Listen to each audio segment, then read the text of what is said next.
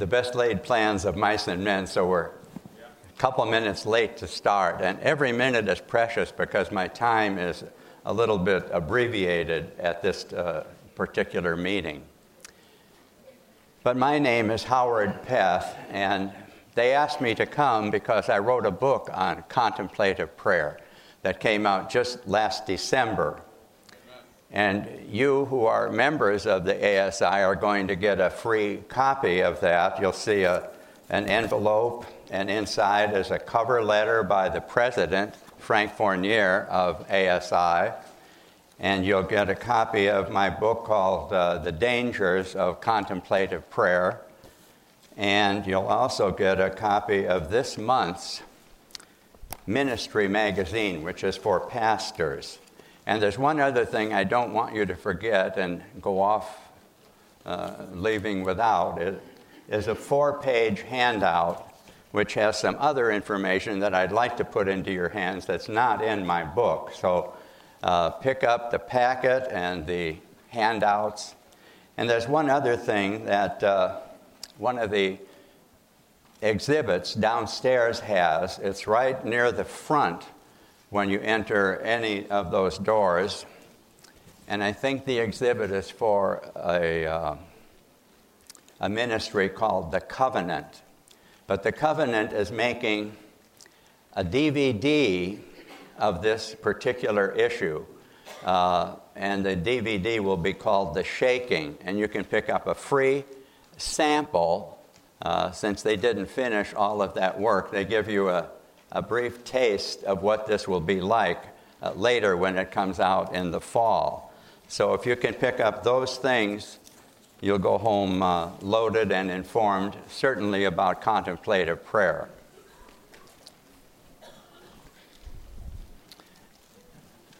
I just ran downstairs to see if some technical person could know how to uh, dim the lights a little bit. We don't have to turn them out completely, but it's rather bright, uh, almost like daylight with all these lights. And if someone comes along and dims the lights, you'll know that we got results on our request.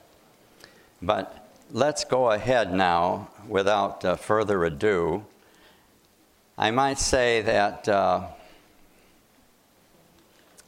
I'm going to talk rather fast because usually when I give a presentation on this, it's in three parts.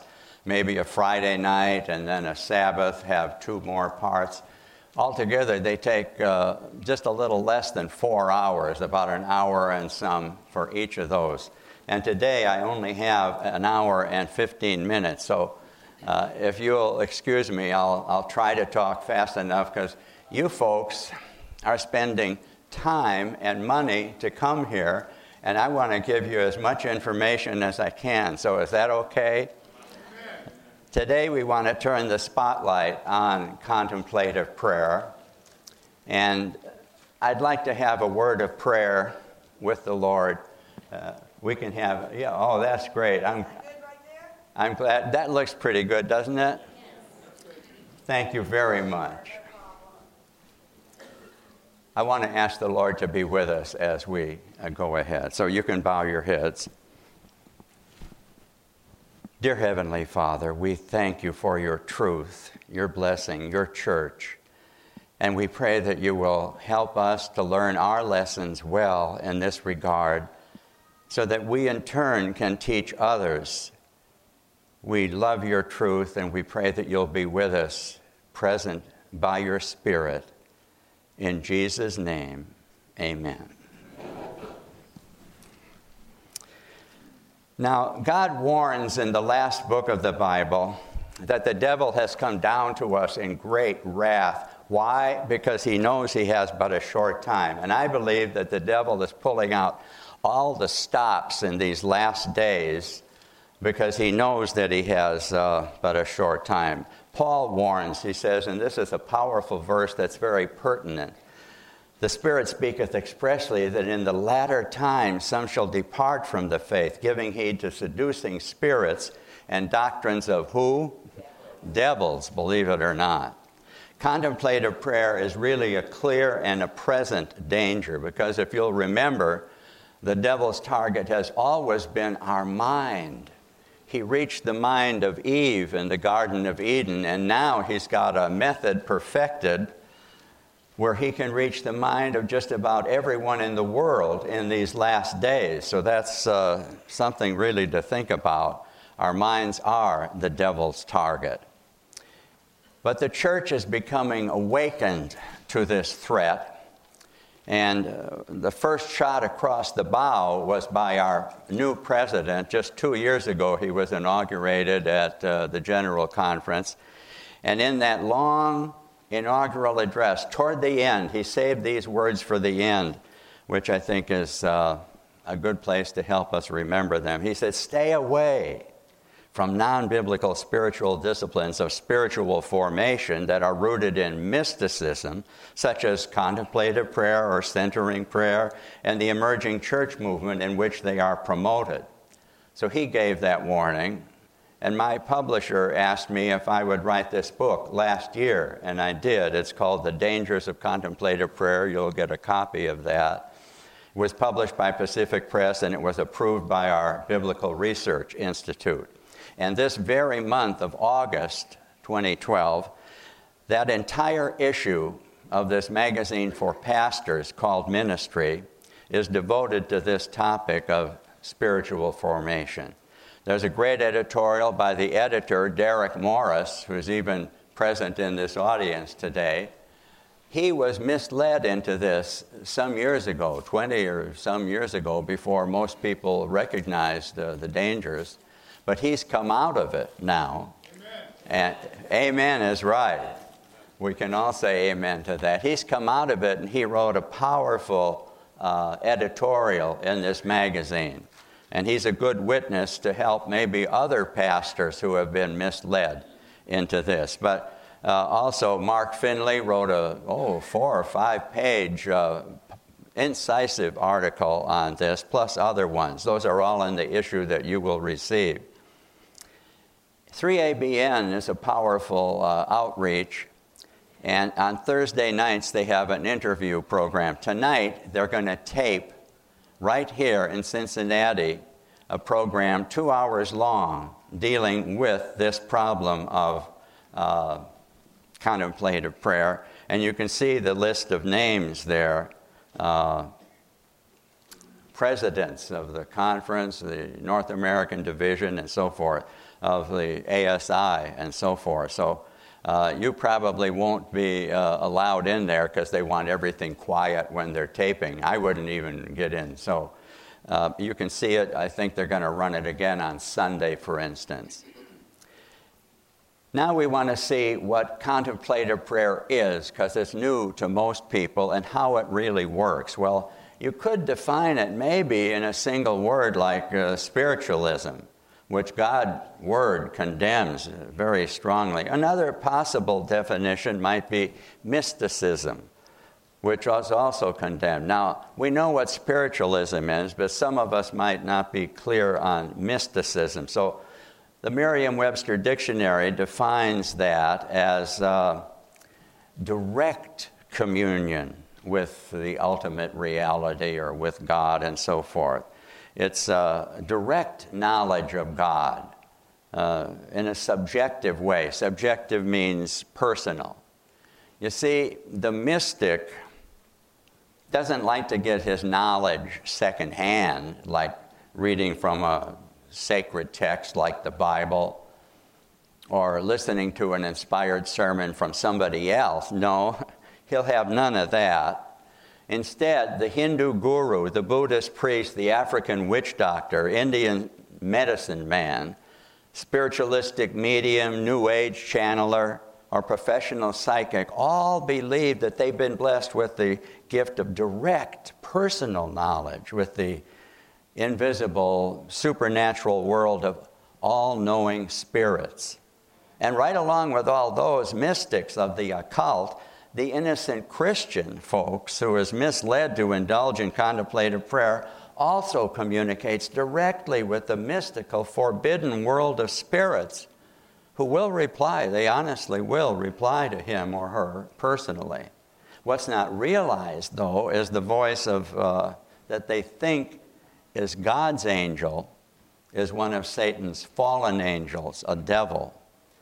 You see, if Satan can deceive, seduce, and convert a real Christian into becoming a mystic who is so addicted to contemplative prayer that he longs to listen directly to spirit voices, becoming, knowingly or unknowingly, a spiritualist, then the devil really has got him.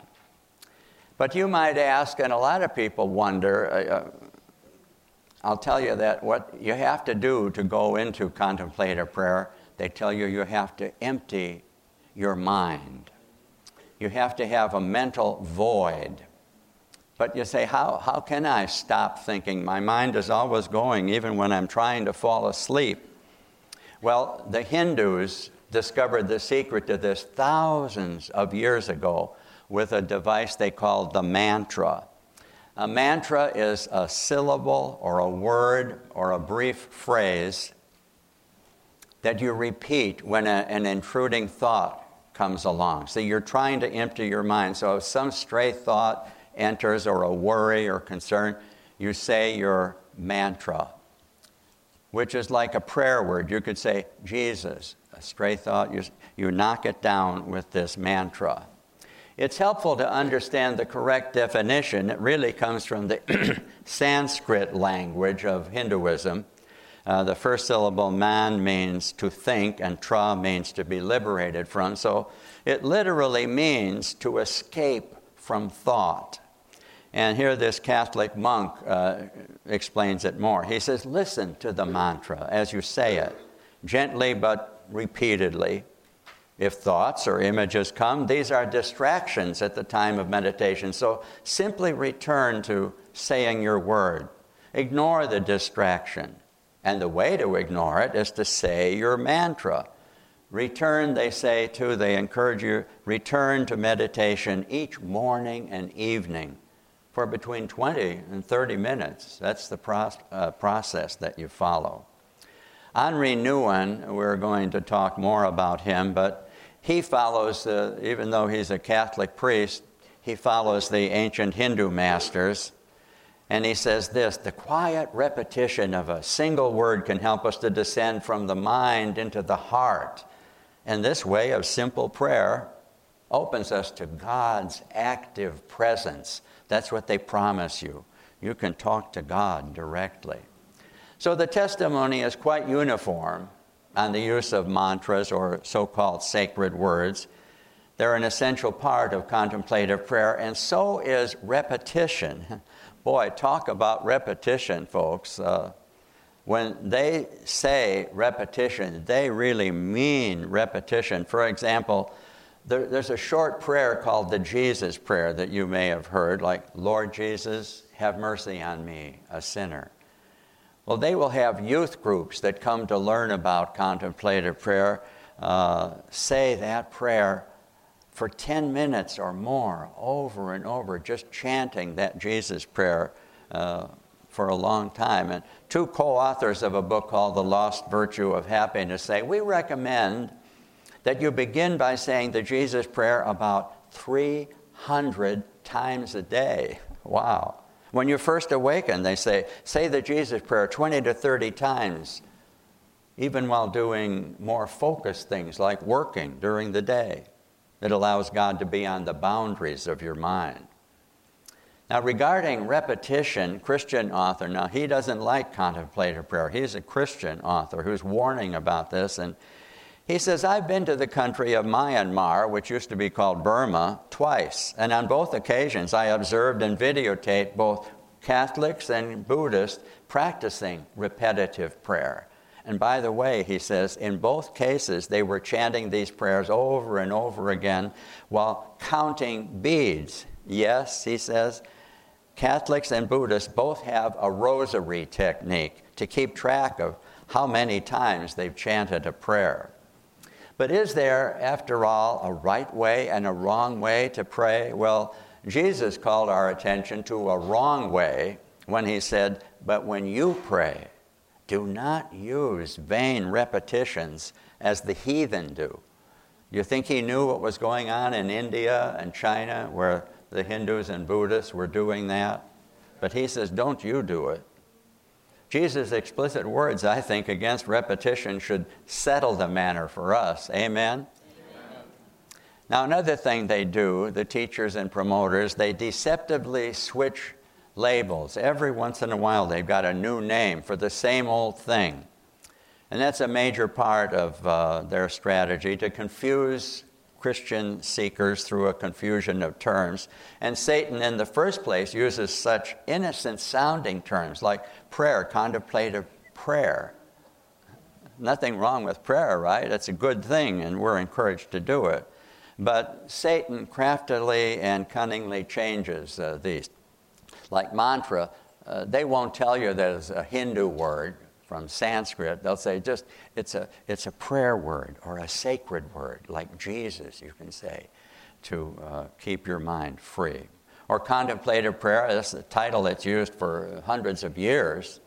Now they're calling it sometimes uh, centering prayer or listening prayer. Or take the word meditation, for instance. In the Western world, to meditate means to think deeply about something, turning it over slowly and carefully in your mind. But in the pagan East of Hinduism and Buddhism, it simply it means to empty the mind, opening it to mystical experiences with the spirit world. So what we're dealing with really is ancient sorcery. It's cleverly dressed up in Christian terminology to deceive us. Now, the silence. This is the center stage of this whole deceptive drama the silence. Basic to this teaching is the unbiblical and misleading notion that true prayer is silent. It's beyond words, it's even beyond thought. So they want you to banish every thought from your mind. William Johnston, he's a Jesuit priest and a Zen Buddhist uh, master he describes what the silence is really like, and this is a very good definition of it. He says, when one enters the deeper layers of contemplative prayer, one sooner or later experiences the void, the emptiness, the nothingness, the profound mystical silence, and absence of thought. And former priest Brennan Manning leads people into the silence too. And he has uh, some ironic advice here. Listen to what he says. He says, The first step in faith is to stop thinking about God at the time of prayer. But isn't the time of prayer when it's most natural to think about God? I would say so too. Thomas Keating is another leader in this field. He's a Catholic monk he says, as you go down deeper, you may reach a place where the sacred word disappears altogether, and there are no thoughts.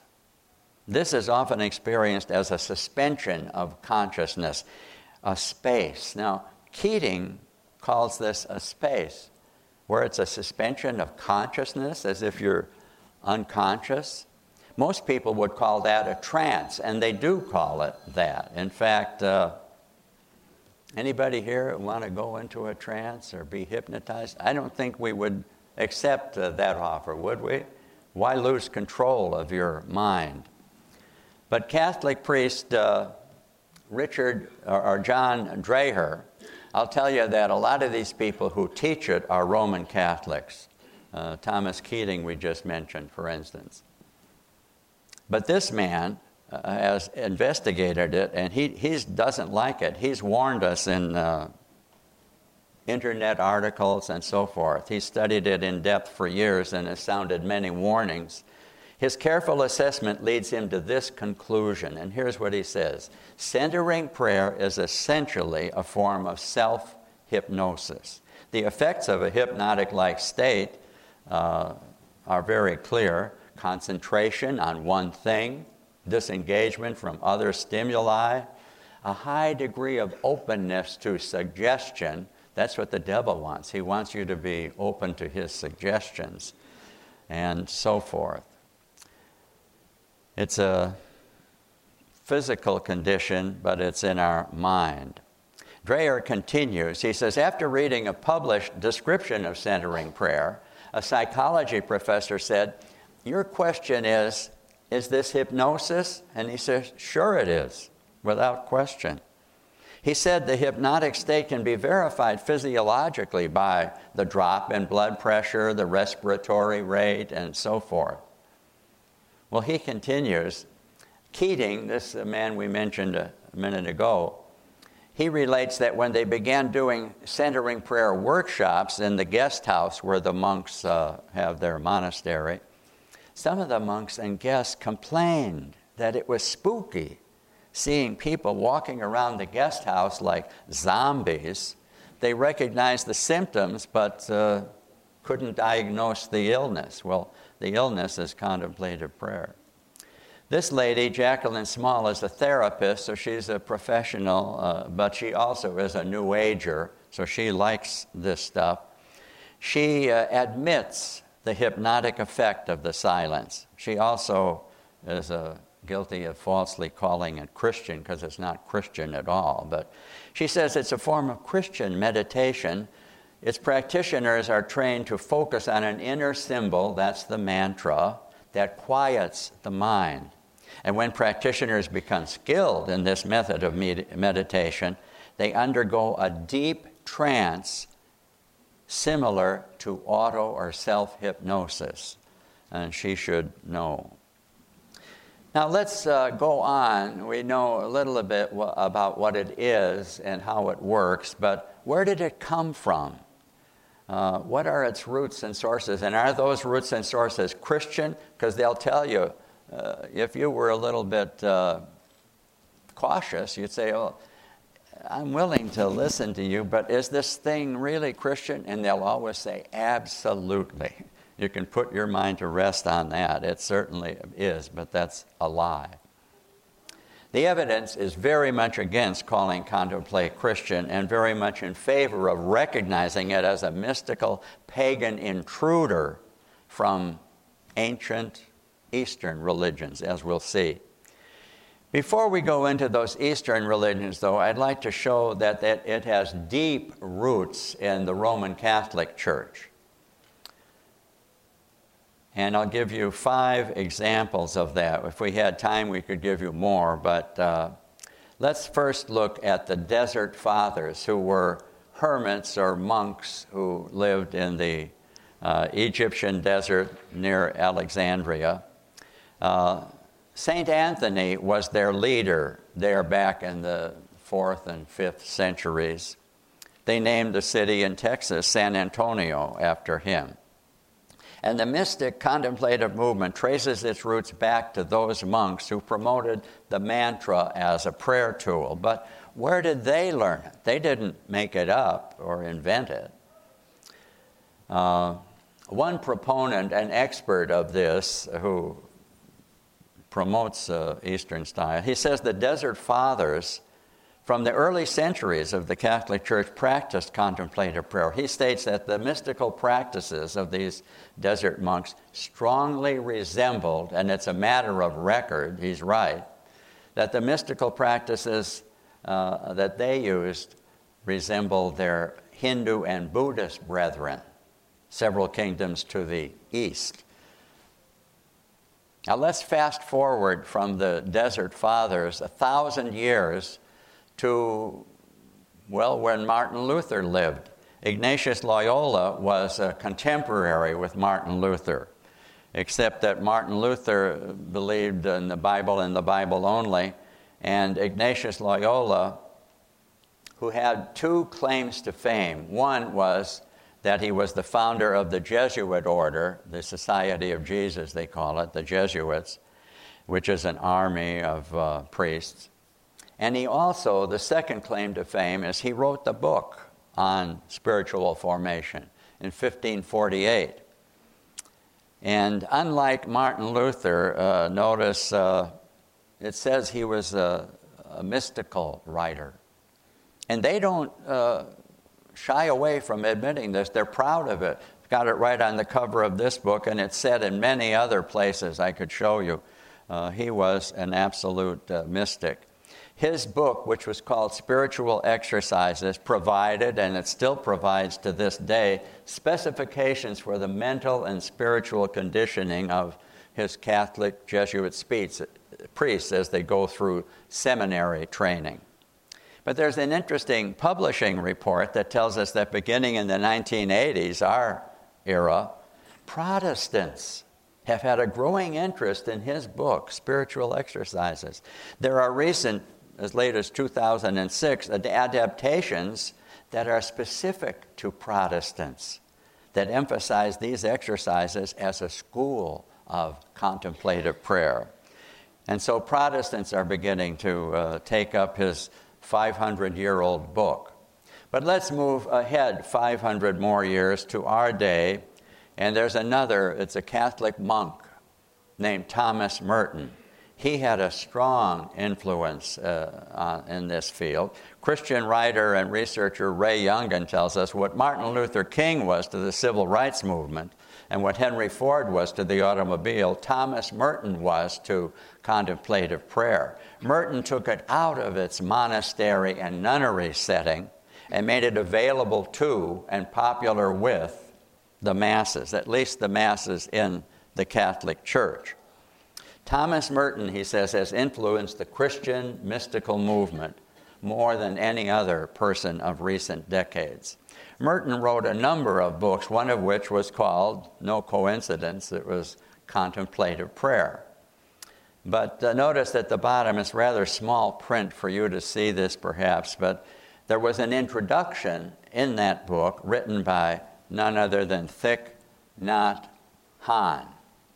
That name doesn't mean anything to you and me, probably, but if we were Buddhists, boy, we'd recognize it instantly because he was like the, uh, a great teacher, like the Billy Graham almost of the Buddhist uh, religion. And he liked Merton's book so much that he says, I want to write the introduction for it, and he did. Uh, Merton went to Asia a number of trips, and once he was so thrilled, absolutely thrilled, that he could have a private audience with the Dalai Lama. There's a young picture of the Dalai Lama. This is a biography of Thomas Merton. And notice the author of that uh, story of his life calls it Merton and Buddhism. I mention this because we're going to see that uh, this thing has roots not only in the Catholic Church, he was a very famous and honored Catholic monk, but he was influenced deeply by these Eastern religions. Thomas Keating, we mentioned already, he's advanced in years now. He's 89 years old, but he's still uh, surprisingly active. He wrote a book, several books, in fact, on this, and one of them he called the same title as the other Contemplative Prayer. He says it's to help you uh, open up to divine union. And two other words there are very misleading. He calls it traditional, he calls it Christian. It's certainly not traditional in the Catholic, uh, excuse me, in the Christian church, and it's not Christian at all. Keating uh, liked to introduce this new term. He likes to call it uh, centering prayer. At the bottom there, I'm just pointing out that uh, this book is a compilation of three of his books within one cover. And uh, so you get three in one there. But he calls it centering prayer. He also calls it Christian again. And that's very misleading to the book buyer because it's not true. This is a set of uh, training DVDs where you can take it home and learn how to do this on your own, centering prayer. And Keating travels at times, tirelessly conducting uh, seminars and retreats. Uh, maybe he's slowed down a little bit, but uh, Newsweek magazine reported that in 1991, he taught 31,000 people how to listen to God. And here he is in one of his uh, seminars. Now, another big gun in this uh, area is a priest called Henri Nouwen. He has a, a name, uh, he was born in Holland, but he lived most of his life and worked in the United States. Here it shows him uh, celebrating the Mass, but he really didn't work as a priest very much. In fact, he was very famous and well known as a writer, an author, and professor. He taught at the University of Notre Dame and Harvard and Yale. Those are big name uh, institutions. And many pastors and professors are attracted to his deep thinking. In 1994, they did a survey, someone did a survey of over 3,000 Protestant church leaders. They said, Who would you rank uh, others who have influenced you? And second only to Billy Graham was uh, Henri Nouwen. One of his many books, uh, it's called In the Name of Jesus, has this subtitle Reflections on Christian Leadership, because he wrote it for pastors, for leaders in the church. And many Protestant uh, pastors bought it. Here in that book, he devotes an entire chapter to contemplative prayer, and he says this Through the discipline of contemplative prayer, Christian leaders have to learn to listen to the voice of love. For Christian leadership to be truly fruitful in the future, a movement from the moral to the mystical is required. Uh, it's too bad he's uh, promoting the mystical, but it's even worse that he wants to maybe eliminate the moral aspect of our religion. So we've seen that there are deep roots in the Roman Catholic Church, but there are even earlier roots in those ancient Eastern religions of Hinduism and Buddhism. And the truth of the matter is that Hinduism and Buddhism differ at an absolutely basic level from Christianity, and they differ even with each other. On the one hand, Hinduism is decidedly polytheistic. They have countless gods and goddesses, millions, for almost everything in nature. Though, ironically enough, Hindus are also strongly monistic or pantheistic. We're going to talk about those terms a little bit later, but what they mean is that you believe that all is one ultimate reality or essence or God that they call Brahman. Now, Buddhism, on the other hand, is basically atheistic.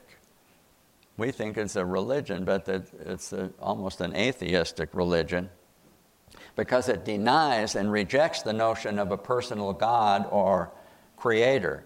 Yet it believes and teaches a philosophy that all is one, again, including whatever concept of a supreme being one may have. So, like Buddhism, it's also monistic and pantheistic. Thus, Hinduism and Buddhism each proclaim a worldview that's worlds apart from Christianity. So it's really a marvel and a great irony that the very latest form of this supposedly Christian prayer was born long ago and far away in the pagan lands of the mystic Far East, India, Tibet, China, and later Japan. Let me give you a few examples of how uh, Eastern this uh, supposedly Christian prayer is. Here, Thomas Keating urges, he says, we shouldn't hesitate to take the fruit of this age old wisdom of the East and capture it for Christ. Indeed, those of us who are in the ministry should make the necessary effort to acquaint ourselves with as many of these Eastern techniques as possible. And he adds many Christians who take their prayer life seriously have been greatly helped by yoga, Zen, which is a form of Buddhism, transcendental meditation, and similar Eastern practices. And Keating gives this revealing advice to Christian pastors. He says, in order to guide persons having this experience of divine oneness, Christian spiritual directors may need to dialogue with Eastern teachers in order to get a fuller understanding. Now, what about Henri Nouwen? He was chosen to write the foreword for a fellow monk's uh, book. Uh, Thomas Ryan wrote a book called Disciplines for Christian Living. And in that foreword that he wrote, Nouwen reveals his own love for Eastern religions as he pays this tribute. He says, The author, Ryan, shows a wonderful openness to the gifts of Buddhism, Hinduism, and Muslim religion. He discovers the great wisdom of the spiritual life for the Christian. And Ryan, the author, went to India to learn from spiritual traditions other than his own, and he brought home many treasures and offers them to us in the book. Thomas Merton himself goes far, so far as to say, I believe that openness to Buddhism, to Hinduism, and those great Asian traditions, we stand a wonderful chance by learning more of them. We can learn more about the potentiality of our own Christian traditions. Well, I don't believe that at all. Virtually all of these uh, spiritual leaders that Foster, we're going to mention Richard Foster, he's a very influential leader here. He praises so many of these people in his books, all of those I've mentioned already and others. And all of those leaders that he is so praiseworthy of have strong leanings toward Eastern mysticism. But uh, Thomas Merton, let's take him as an example. He unashamedly admits, he says, I find no tr- contradiction between Buddhism and Christianity. He says, I personally intend to become as good a Buddhist as I can. Wow. He doesn't say, I want to be the best Christian I can. And here's another fact that is, I think, a powerful one that contemplative prayer and transcendental meditation, which was so popular a decade or two ago, are mystical twins. The, the, contemplative prayer was derived from Hinduism and Buddhism. Seems so obvious to me that I need no further proof, at least, but don't take my word for it. Because when, in a court of law, cool heads assessed all the facts in a case involving the Eastern mystical practice of transcendental meditation. The judges decided twice because they appealed it again and they decided the same way. They decided the same way I would have, and I hope the same way you would have. It's a binding legal decision Courts in the United States have legally ruled that transcendental meditation is not a secular discipline, it is, in their words, Hindu religion. Therefore, it cannot be taught in the public schools as they were trying to do without violating the separation of church and state. Now, that decision was both wise and just because it was inspired by Hinduism and is permeated by that religion in almost every detail. But what about contemplative prayer? Well, for those who have examined it, contemplative prayer is so close to transcendental meditation as to be almost identical. As a matter of cold, hard fact, one practitioner who is uh, very knowledgeable in both of these mystic methods, he's a Catholic priest named Finbar Flanagan. Pretty good name, huh? Uh, but he doesn't like this, and he's warning us about it. He says centering prayer is transcendental meditation masquerading in a Christian dress. And further, he goes on in that same article. The title of his article was Centering Prayer Transcendental Meditation for the Christian Market. That's a telling word because he's, letting us know that this is something that they're trying to sell. They're trying to peddle this uh, Eastern religion. He says, as an ex transcendental meditation teacher, I find it hard to see any differences between centering prayer and transcendental meditation. That's a sentiment shared by many with the same knowledge. The similarities are very striking between the two, and in my book, I even have a little chart where you can see uh, they line up exactly with each other. So we've seen that uh, it has roots in both of those, but what about modern sources in the Protestant religions? You know, strong resistance remained. They got it into the, uh, well, Satan can say to himself, I got it into Hinduism, I got it into Buddhism, I got it pretty early into the Catholic Church. It's been there for centuries.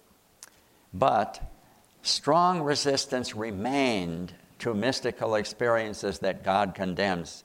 The Protestant reformers, like Luther, Calvin, Wesley, they recognized the danger and would have nothing to do with it. So, promoters of contemplative prayer had a problem.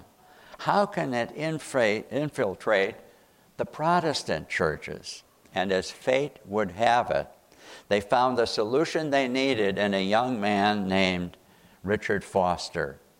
That's an older picture of him, but he wrote a book in 1978 called Celebration of Discipline. And at the bottom there it says that the international bestseller because they translated it into other languages and it sold all over the world. In the 30 plus years since that book was published, it has sold over 1 million copies, which is very good for any religious book, uh, really.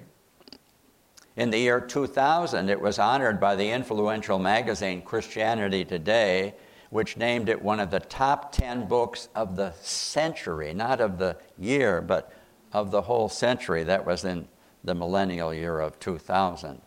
But I need to mention for your benefit Richard Foster and the Quaker religion. Uh, we all know uh, Quaker Oats as a nutritious cereal, and I've always had a good image in my mind of the Quaker religion. They're uh, peaceful, uh, God fearing uh, people, and so forth. Most of you have the same understanding that I've had.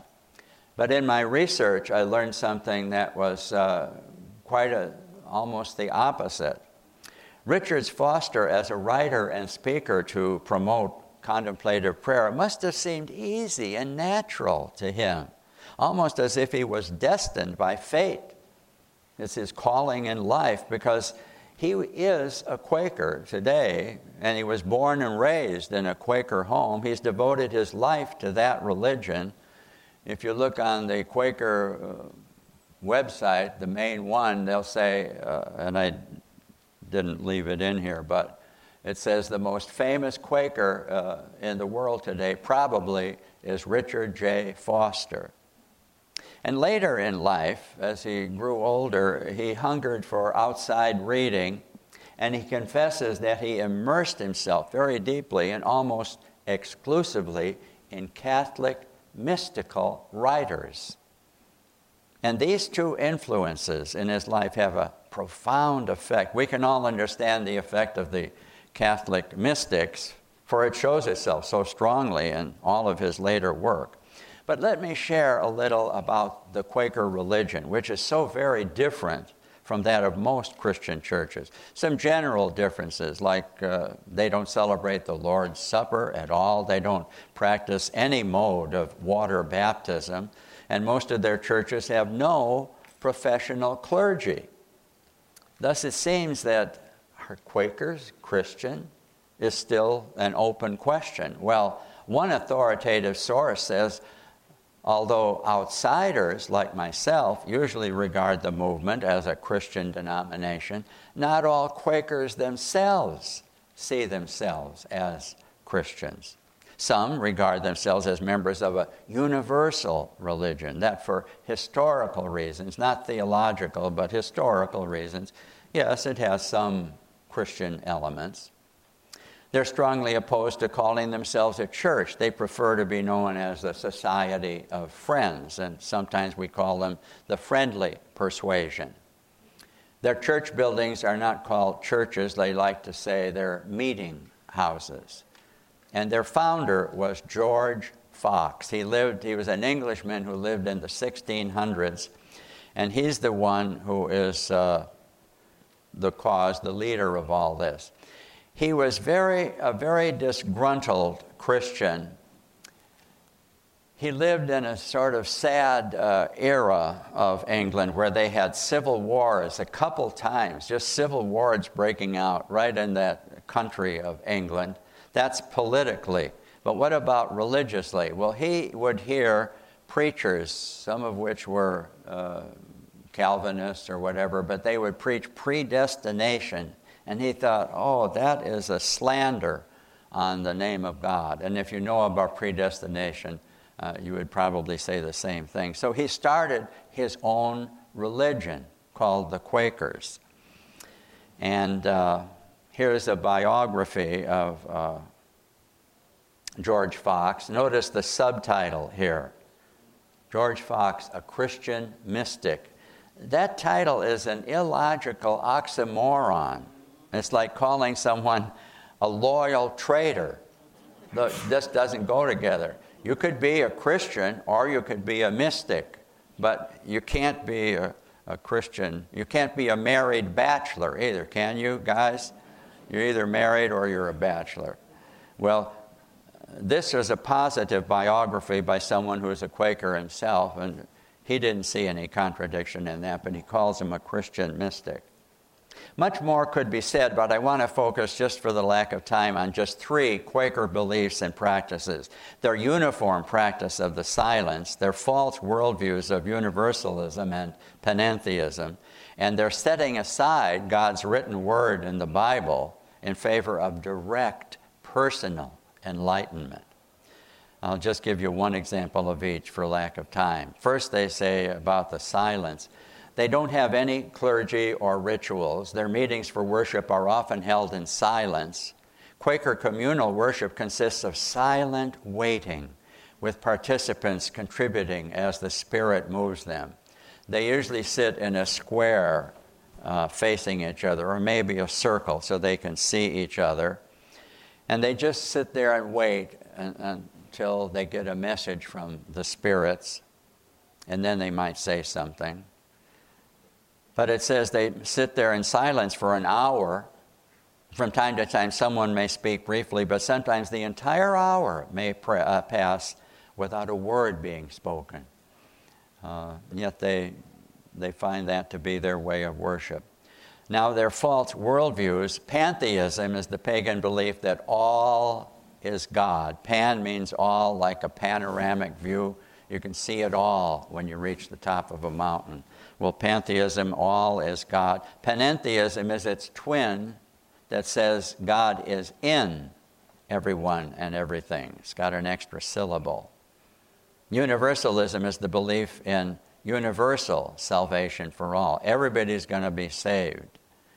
Now, those three, you just looked at them once, but here's a little quiz for you. Here's a statement. See if you can tell which of these worldviews is illustrated. Quakers believe that there is something of God in everybody. What do you think? Well, that's number two because it's got in. Uh, the inner light. George Fox would teach that everybody has this inner light. That, that's why we don't need the Bible. We don't need preachers. And they're setting aside the Bible Faith is based solely on firsthand knowledge of Christ as a personal entity, not on logic or reasoning or even scripture. This came to be called the Quaker way the idea that worshippers need not consult preachers or the Bible to receive knowledge of the Holy Spirit. But now, this is the, the main thing, folks if you can show people how deadly dangerous this is, I think you can keep them from getting involved or maybe urge them to come out of it. Here's Ignatius Loyola. We said he wrote that book, Spiritual Exercises. Here's a quote about him. It's talking about how to meditate or contemplate, empty your mind, and that. And I just want to look at this second sentence here, uh, starting with nothing. Nothing, again, can be more luminous, more profound, more practical than these indications given by St. Ignatius for discerning the different spirits that act uh, on ours for the purpose of either saving or destroying us. That sounds strange. It's obvious then that first, contemplative prayer is a dangerous and potentially deadly practice if he's talking about spirits that want to destroy us, and that's what the devils want.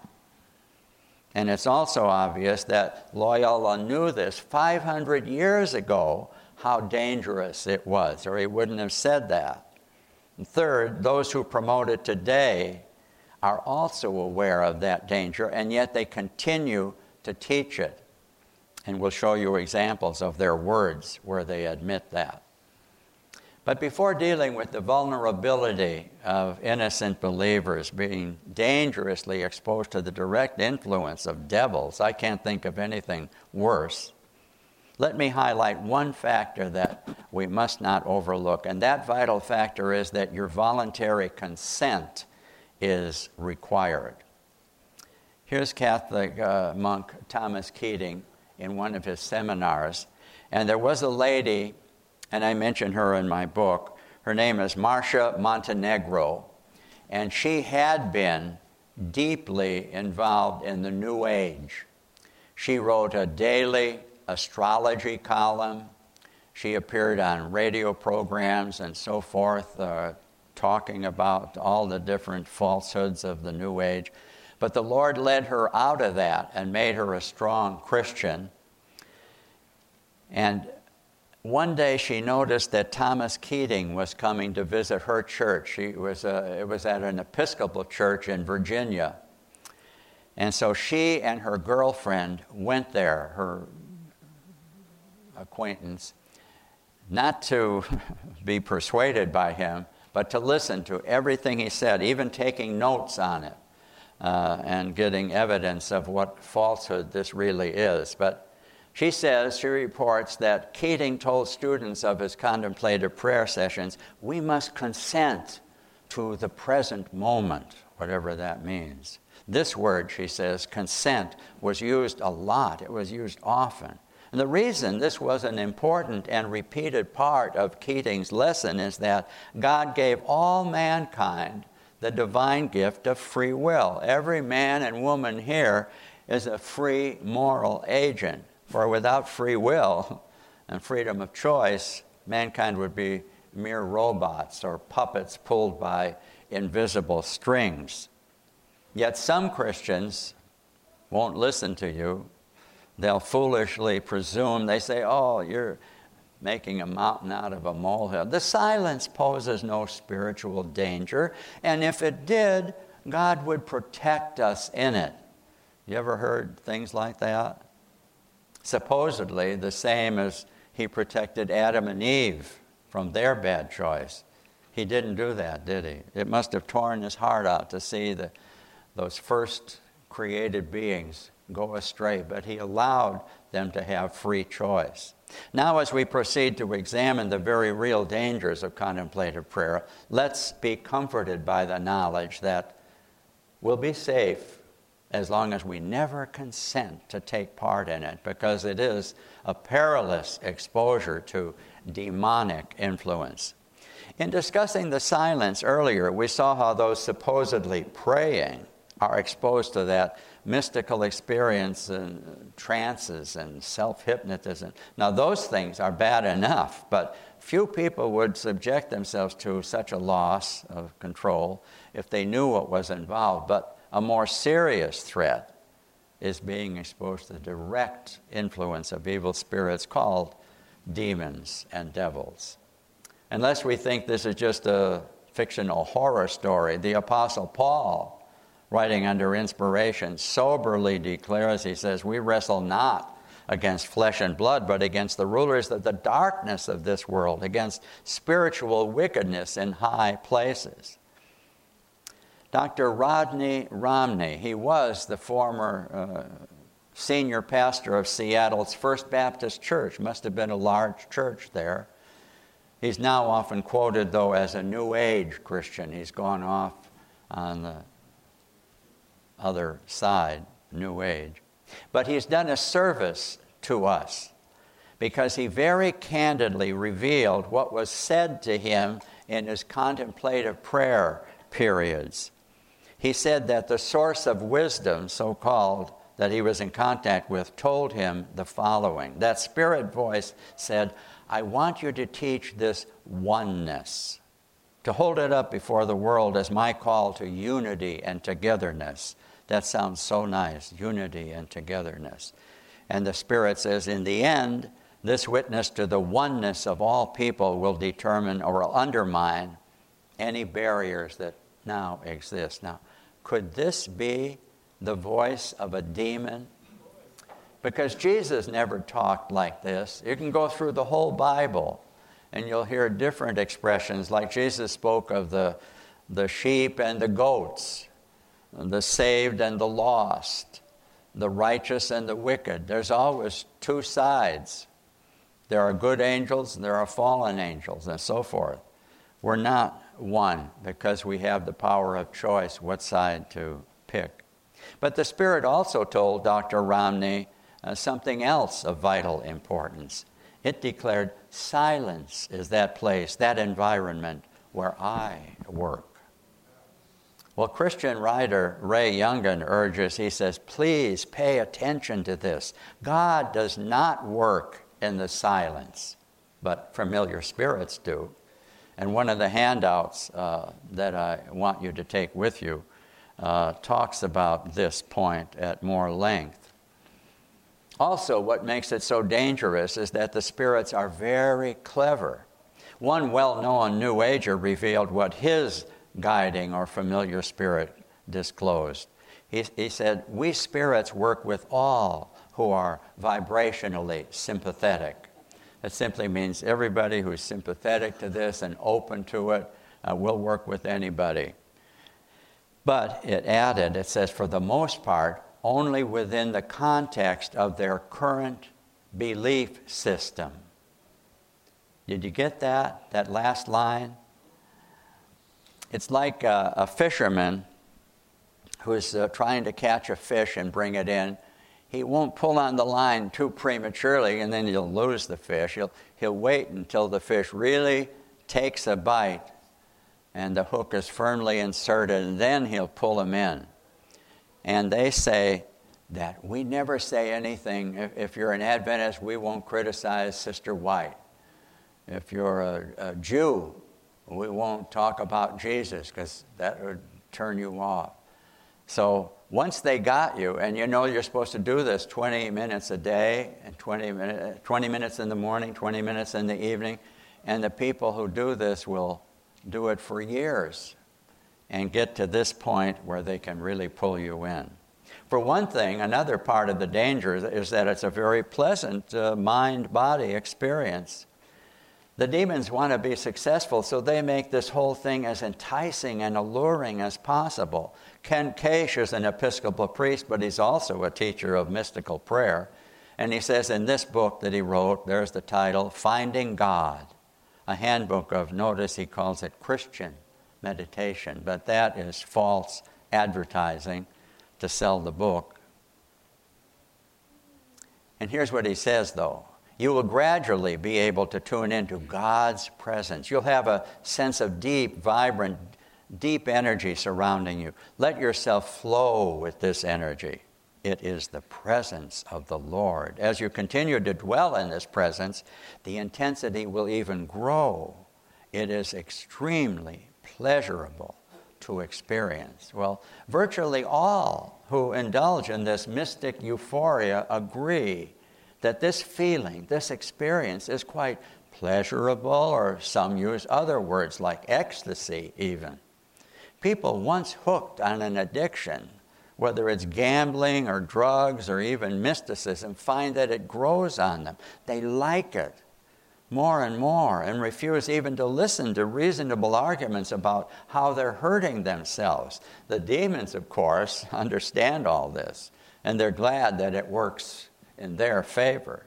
Yet Richard Foster, the Quaker, claims and wants us to believe that it leads to Christ and God. He says, You can actually encounter the living Christ in this event, be addressed by His voice, and be touched by His healing power. Jesus Christ will actually come to you. Well, actually, this teaching is not true. You cannot call the real Jesus Christ from the right hand of the Father to appear to you, but any demon will be happy to pretend to be Jesus. Now, this point here is, I think, one of the strongest points when even practitioners of this and proponents of it admit its dangers. Let me share the insights of a former practitioner, first of all.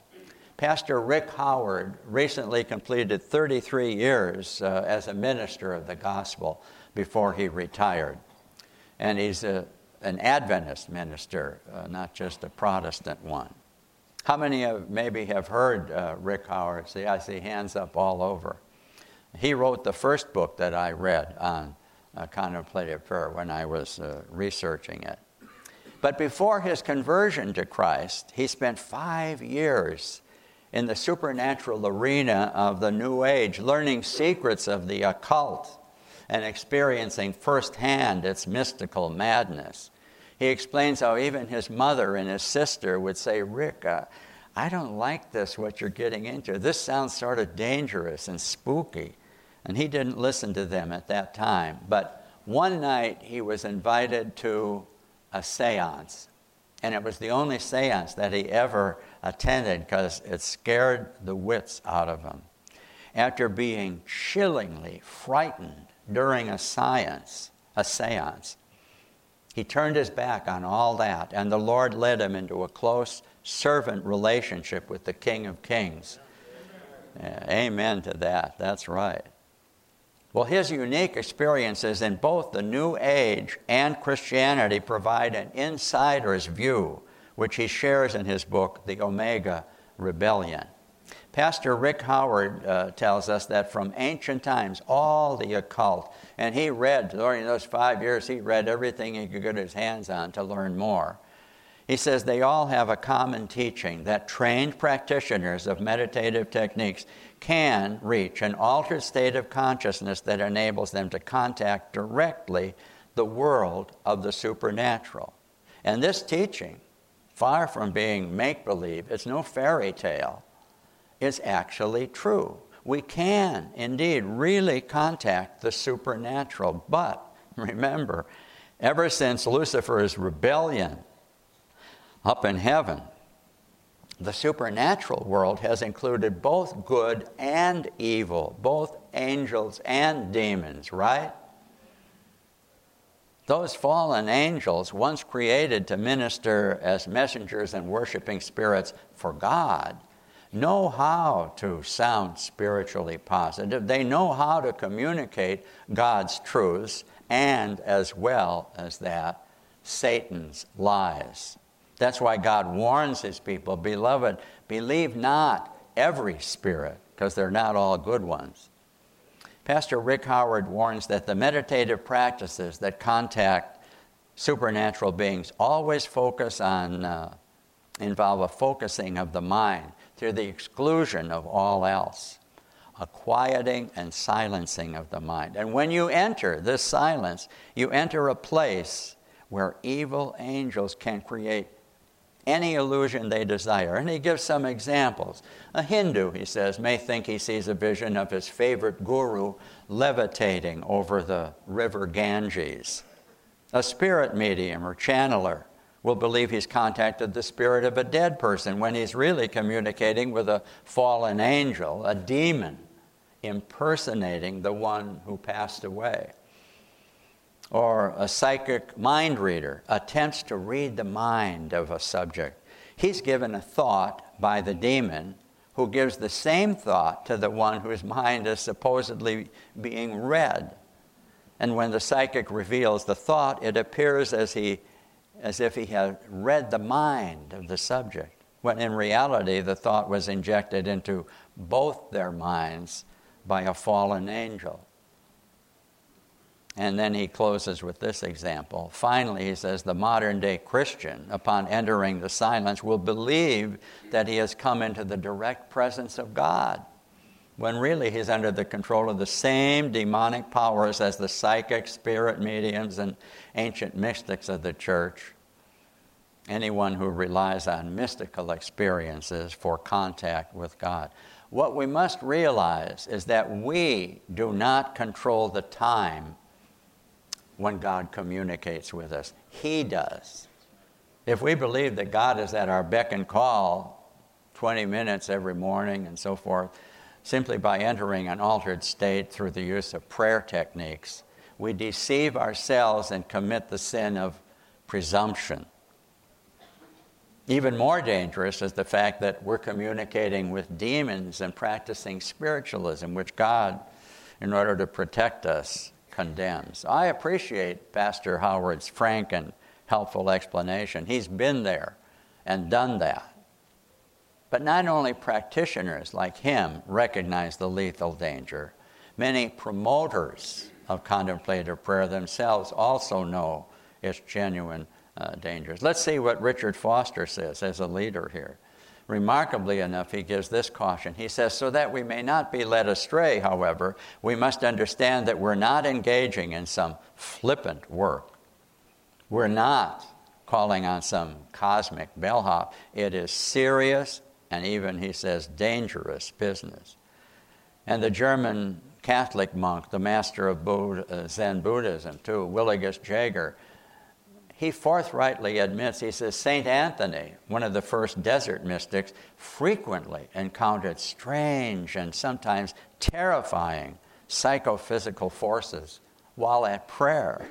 And in responses to these and other admissions about mystical prayer uh, being dangerous business and terrifying people, Christian author Roger Oakland asks, he says, What is this? Praying to the God of the Bible, but instead reaching demons? Maybe contemplative prayer should be renamed contemplative terror. Wouldn't you agree? The Desert Fathers lived as hermits and monks in the desert there, and they collected a lot of their sayings into a book, and you can read this one. One example says A hermit said, Take care to be silent Empty your mind. Attend to your meditation in the fear of God. And if you do this, you will not fear the attacks of the demons. you can also not fear them if you stay away from all that. Starting with the celebration of discipline that he wrote in 1978, at first he said this he said, he urged us, we should all enroll without shame in the school of contemplative prayer.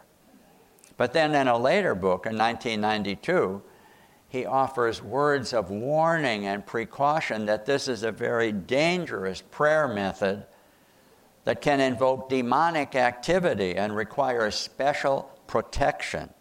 Here are his own words. He says, At the outset, I need to give a word of warning. Contemplative prayer is not for the novice, not for the beginner. I don't say this about any other form of prayer. I guess not. Most prayer is pretty safe. Contemplative prayer is for those who have exercised their spiritual muscles. In fact, those who work in the area of spiritual direction always look for signs of a maturing faith before encouraging individuals into contemplative prayer. And he goes still further. He says, I also want to give a word of precaution. There is such a thing as supernatural guidance that is not divine science. There are various orders of spiritual beings, and some of them are definitely not in cooperation with God and His way. But for now, he says, I want to encourage you to learn and practice prayers of protection. And he gives an example. For instance, you could say, All dark and evil spirits must now leave. And you know the devil will mind you, right? They didn't mind God up in heaven. That's why they were kicked out. But they'll mind you if you just follow Richard Foster's advice here and give this prayer. So let's keep two things in mind. First, it's the height of presumption to pray, God, I've decided to go now into the dark silence where the evil spirits are waiting, where you've warned me not to go, but please protect me and keep me safe. That's presumption. And the second thing is, nowhere in the Bible are we told to pray a prayer of protection before we pray, right? I need to say a word about the awful alpha of mind control. Alpha is a term that scientists use, uh, neuroscientists.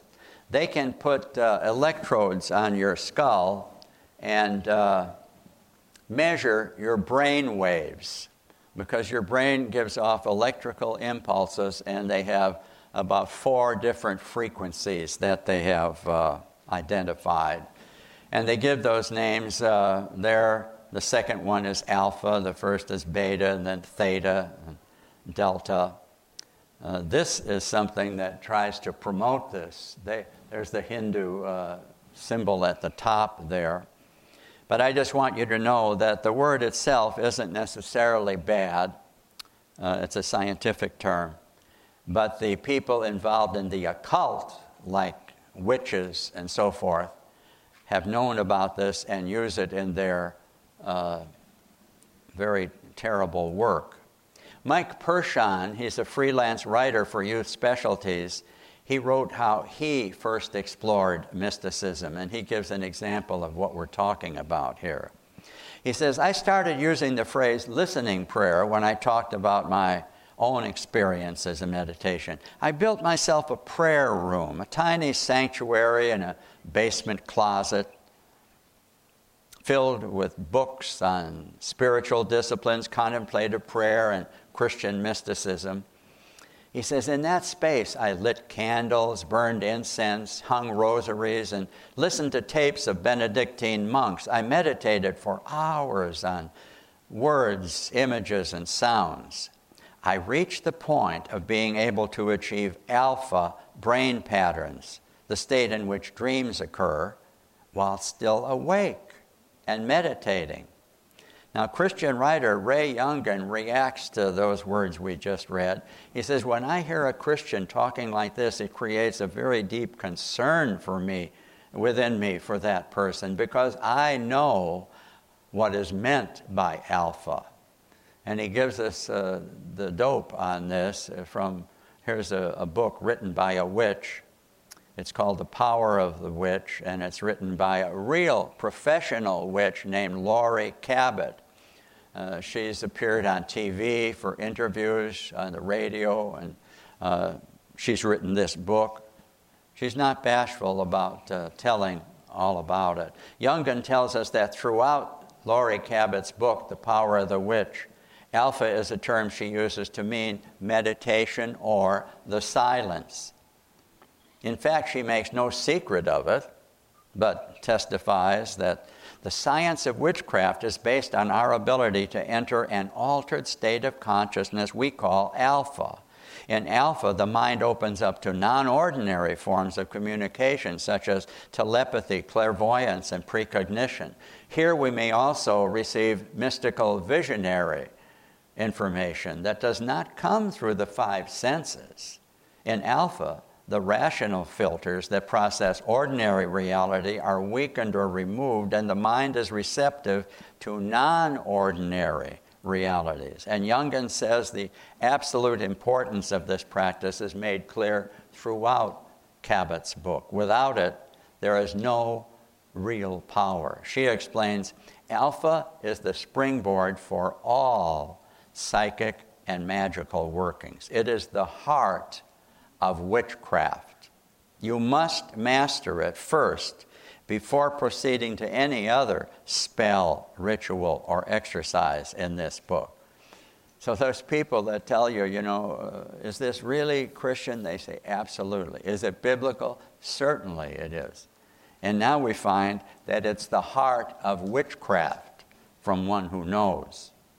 She goes on mystics in every religious tradition speak of alpha states of consciousness and the lure of divine light, though they do it in their own terms and terminology. In their own ways, they've learned how to enter alpha as they pray or worship. They've learned how to become enlightened, but I put the word supposedly there. They're not really enlightened. But now, one of the last things I need to talk about are these false and fatal worldviews. Richard Foster writes that the testimony by faithful believers throughout centuries is amazingly uniform regarding mysticism. Well, that's the problem. Com- contemplative authors are amazingly uniform because listening to spirit voices in the silence of contemplative prayer has converted them all uniformly to a non Christian worldview. The mystical spirit voices teach four false worldviews universalism, monism, pantheism, and panentheism. Let's explain each of these one by one.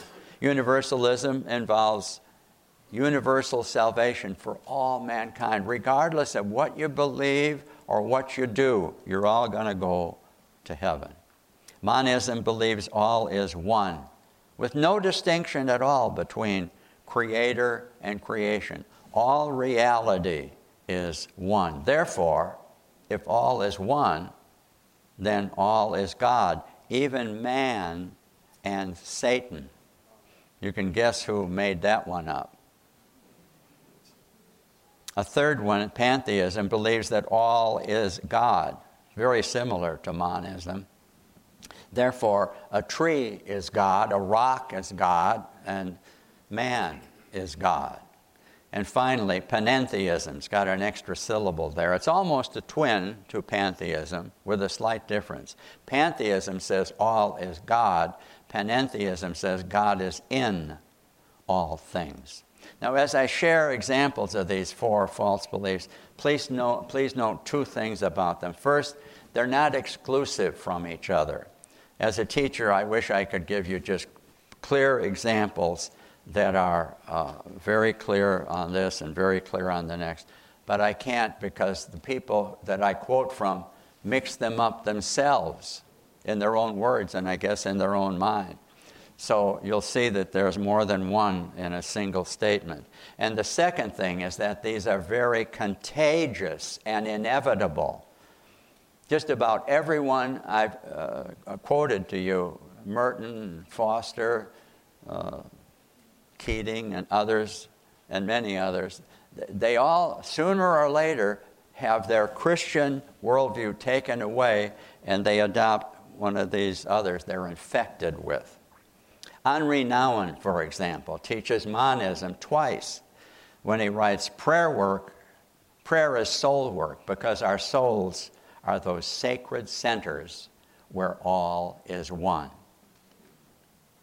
It is in the heart of God that we can, beca- that we can come to the full realization of the unity of all that is.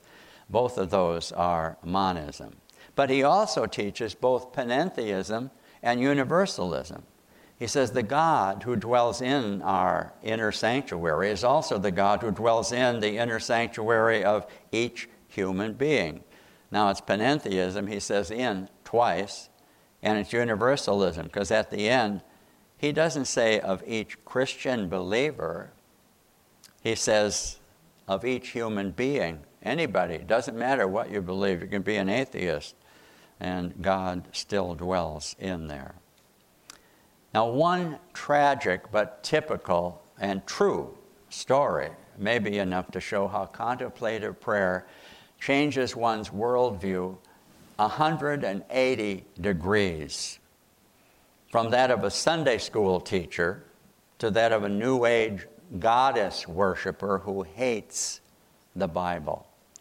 Writer Sue Monk Kidd started out as a good Christian, but mysticism changed her. Let's look at that once more.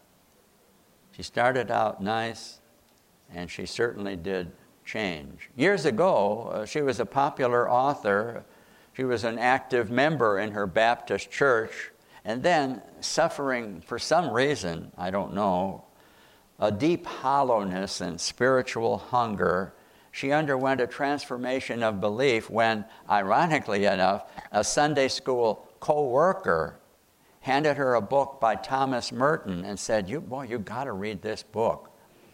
And her life changed dramatically as she read numerous contemplative prayer books and repeated her sacred word mantras just as her reading taught. In time, she came to the mystical conclusion of monism, all is one, and panentheism, God is in all. She says, and these are her words I'm speaking of recognizing the hidden, that is the occult truth, that we are one with all people. We are part of them, and they are part of us when we encounter another person, we should walk as if we were on holy ground. We should respond as if God dwells there. Among Kidd's, panentheism is easily apparent when she advises that the Hindu greeting, namaste, that's Sanskrit, offered with a reverential bow, and which translates, I honor the God in you. She says That should be used by Christians. Well, she wrote her first and second book from a Christian perspective, but with her third and fourth book, she made a sharp turn to a spiritual view more in tune with the witchcraft of Wicca than with Christianity. And now, as a pantheist, she worships the goddess Sophia and nature rather than the Lord Jesus Christ. Here is her third book. It's called The Dance of the Dissident Daughter. Uh, the word dissident means one who disagrees or a dissenter. And the subtitle, if you can read that small print, it's called A Woman's Journey from Christian Tradition to the Sacred Feminine. The Christian writer and researcher Ray Yungen shares a bit of her thinking when he says, No one can lightly dismiss or ignore the powers behind contemplative prayer after reading this narrative that Kidd wrote in that book, The Dance of the Dissident Daughter. Here's her brief story in three paragraphs. She says, The minister was preaching. He was holding up a Bible. He was saying that the Bible is the sole and ultimate authority of the Christian's life. The sole and ultimate authority, she questions. I remember, she says, a feeling rising up. It was a passionate, determined feeling, and it spread out from the core of me like a current that my skin vibrated with it. If feelings could be translated into English, this feeling would have roughly been the word no. We're going to be go- uh, finished in just a moment, but are these people who are leaving getting uh, these packages or anything? Good, thank you. Yes. She says uh, they would be translated into the word no. And she concludes by saying, It was the purest inner knowing I had experienced. And it was shouting in me, No, no, no. The ultimate authority in my life is not the Bible. It is not confined between the covers of a book. It is not something written by men and frozen in time. It is not from a source outside myself. My ultimate authority is the divine voice in my own soul, period. Location, location, location is the obvious uh, important thing in business sometimes, just as truth is in religion. But the teachers of mystical prayer by following the father of lies and teaching panentheism have fallen short on both counts because they've not told us the truth about the location of God. They tell us that He's inside us. And here are three little quotes from Ellen White. She's talking about the book that Dr. John Harvey Kellogg wrote around 1900 called The Living Temple. And she says the book living temple is unsound. It introduces speculation in regard to the personality of God and where his presence is. That's his location. It's not true what they say. We need not the mysticism that is in this book. Those who entertain these false ideas will soon find themselves in a position, notice what she says, where the enemy can talk with them and lead them away from God. The sentiments advocated in the book were a snare that the enemy had prepared for when? Are those the days we're living in now? And this is when it's becoming so popular, unfortunately. But praise the Lord that Jesus, the master teacher, taught us to pray to God in heaven, not to God inside of us. He said, After this manner, Our Father which art in heaven, hallowed be thy name right there in the very opening of his model prayer, Jesus put us on the right track. So, though the Bible offers no support for this false worldview of panentheism, that doesn't stop its promoters. Regardless of what God says in His Word, panentheism, the fiction that the great God of the universe resides within us, and that therefore we are God, that's the very bedrock of the New Age and the contemplative prayer movements. Let's see just a few examples of these. Richard Foster besides giving his own ideas, he quotes from other far out mystics, like this man. He says, To pray is to descend with the mind into the heart, and there to stand before the face of the Lord, ever present, all seeing within you. And then he quotes uh, Madame Guyon. She was a French Catholic who devoted her life to the silence of contemplative prayer and to mysticism, with the resulting views of pantheism and panentheism. Notice this confession of her faith. She says, Here, in the contemplative state, everything is God. God is everywhere and in all things. So when she says everything is God, that is pantheism. When she says God is in all things, that's panentheism. So, who is the notorious author of these false worldviews? Remember that Lucifer's highest ambition was in Isaiah 14 when he said, I will be like the Most High. And these false worldviews do logically put all created beings, including mankind and devils, because they're all created, in the same class as God.